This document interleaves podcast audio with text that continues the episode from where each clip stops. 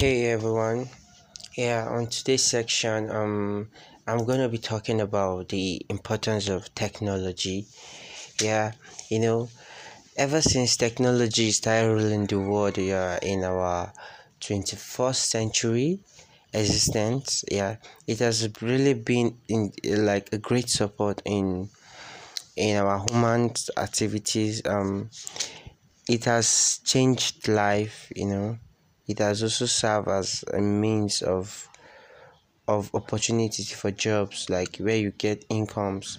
It has generated incomes for for people you know just sitting at home you know to get to make money. And it has also served as a, as a as a means of learning you know in schools. Yeah.